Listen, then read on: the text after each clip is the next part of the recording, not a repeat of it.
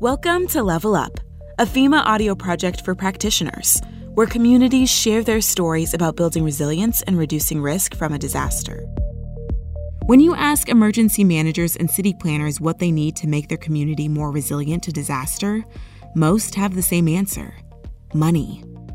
Securing funding to get projects done can be time-consuming, and even if you are awarded a grant, your town is usually on the hook for a portion of the project cost. Sheng Liu, a hazard mitigation city planner with FEMA, spoke with Carolyn Steffen of the city of Tehama because she did something amazing. She stitched together funding from multiple sources to cover the cost of elevating 39 homes in her city to protect residents from flooding. Can you tell us about the city of Tehama? The city of Tehama is a very small, mostly residential and agriculture community. We had one mini-mart as far as being a business in the city of Tehama, which just recently burned this year. So we have very little source of sales tax, which most cities are supported by.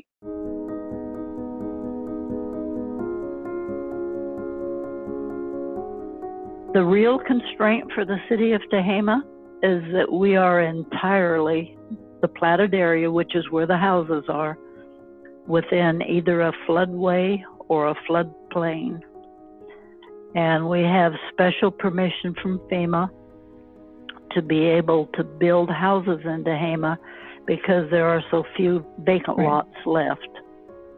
But yeah, we're a low budget community, and the grants that we apply for actually enable us to survive. Every single one of the city of Tehama's 195 homes is at risk of flooding. And the city has very little tax revenue that could be used to make the city more resilient to disasters.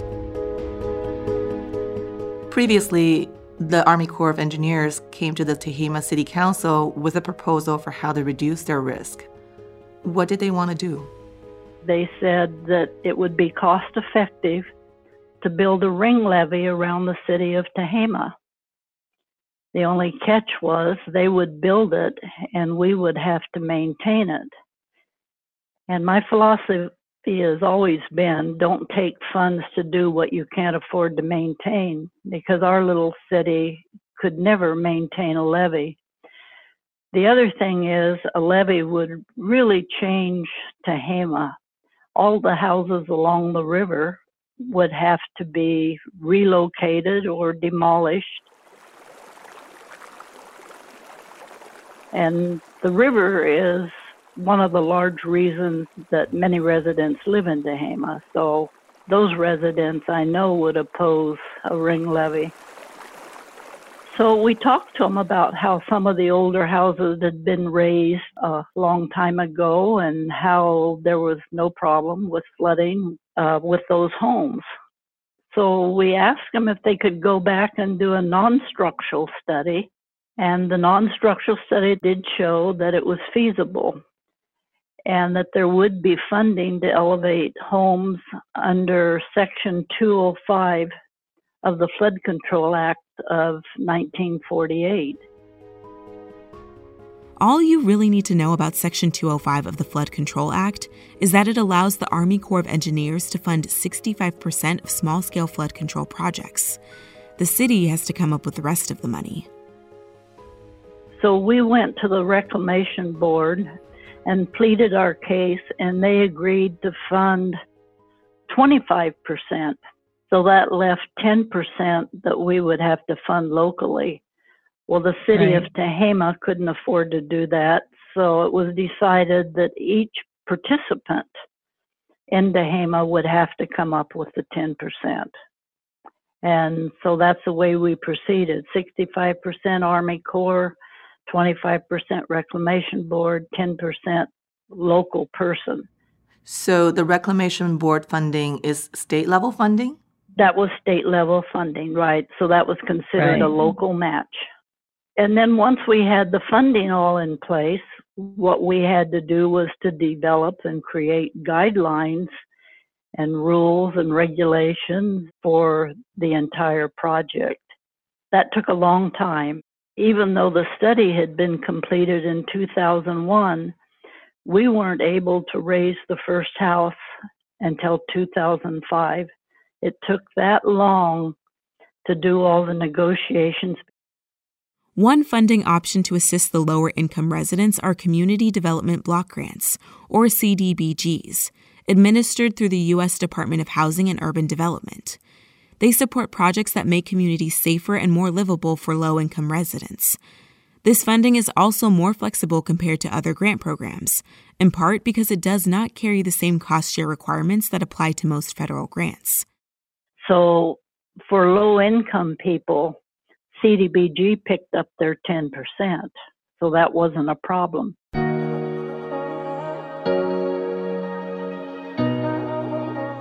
The city of Tehama was able to pull together the funds to cover 100% of home elevations for low-income homeowners, without ever dipping into their city's tax revenue or operating budget.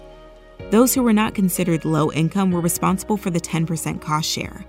Some were able to come up with those funds and elevate their homes, and some were not. And today, their homes remain unchanged and at risk.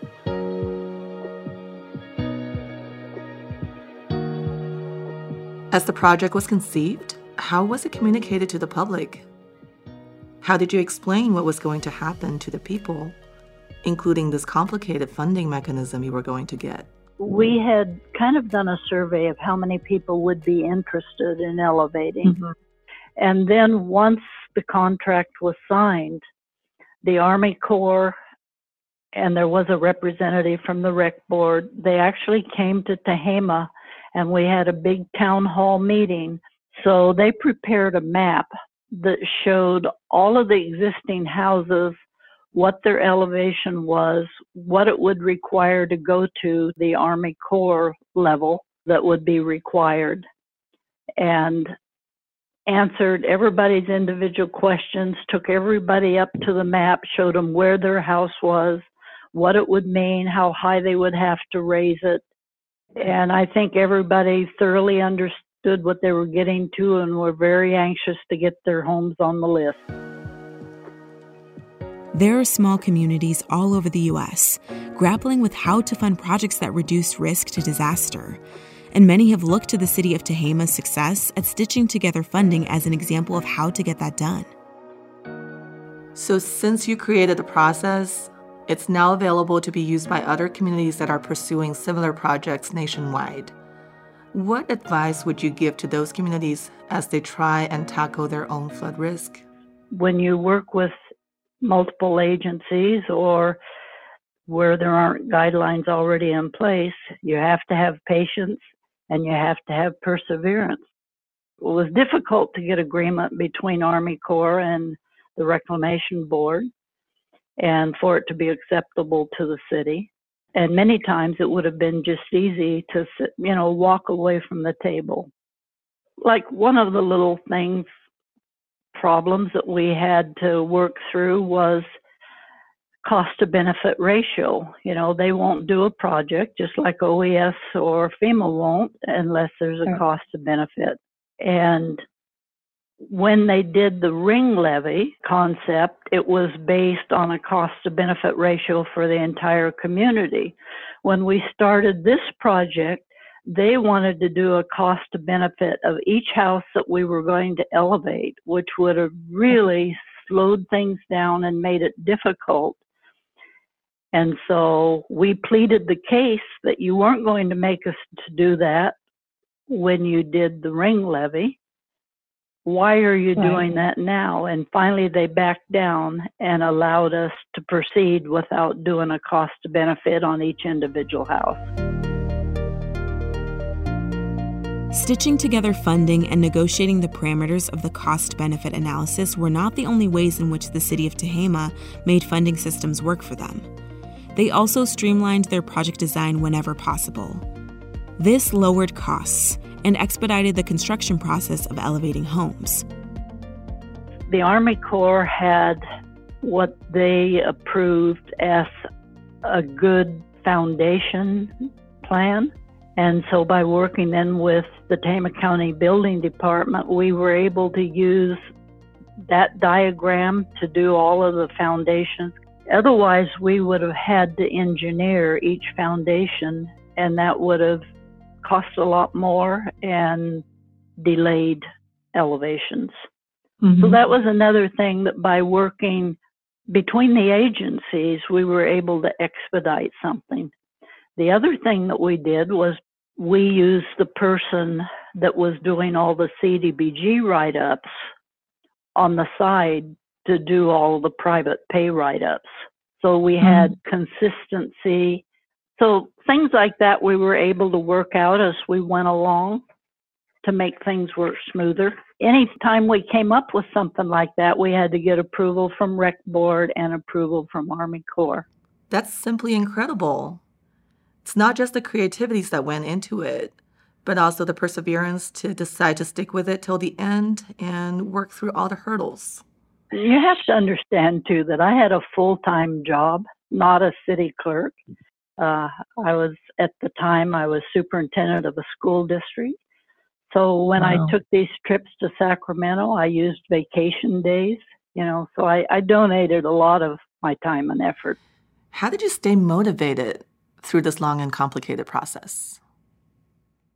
Well, you just have to do that. And this was like kind of a once-in-a-career opportunity or a once-in-a-lifetime opportunity to help my community, and I felt it was that important. I also elevated my house as part of this project. Oh, okay. So it's been 15 years since the first batch of homes have been elevated. Have you seen flooding since then? And have you seen the results of what this project has been able to bring?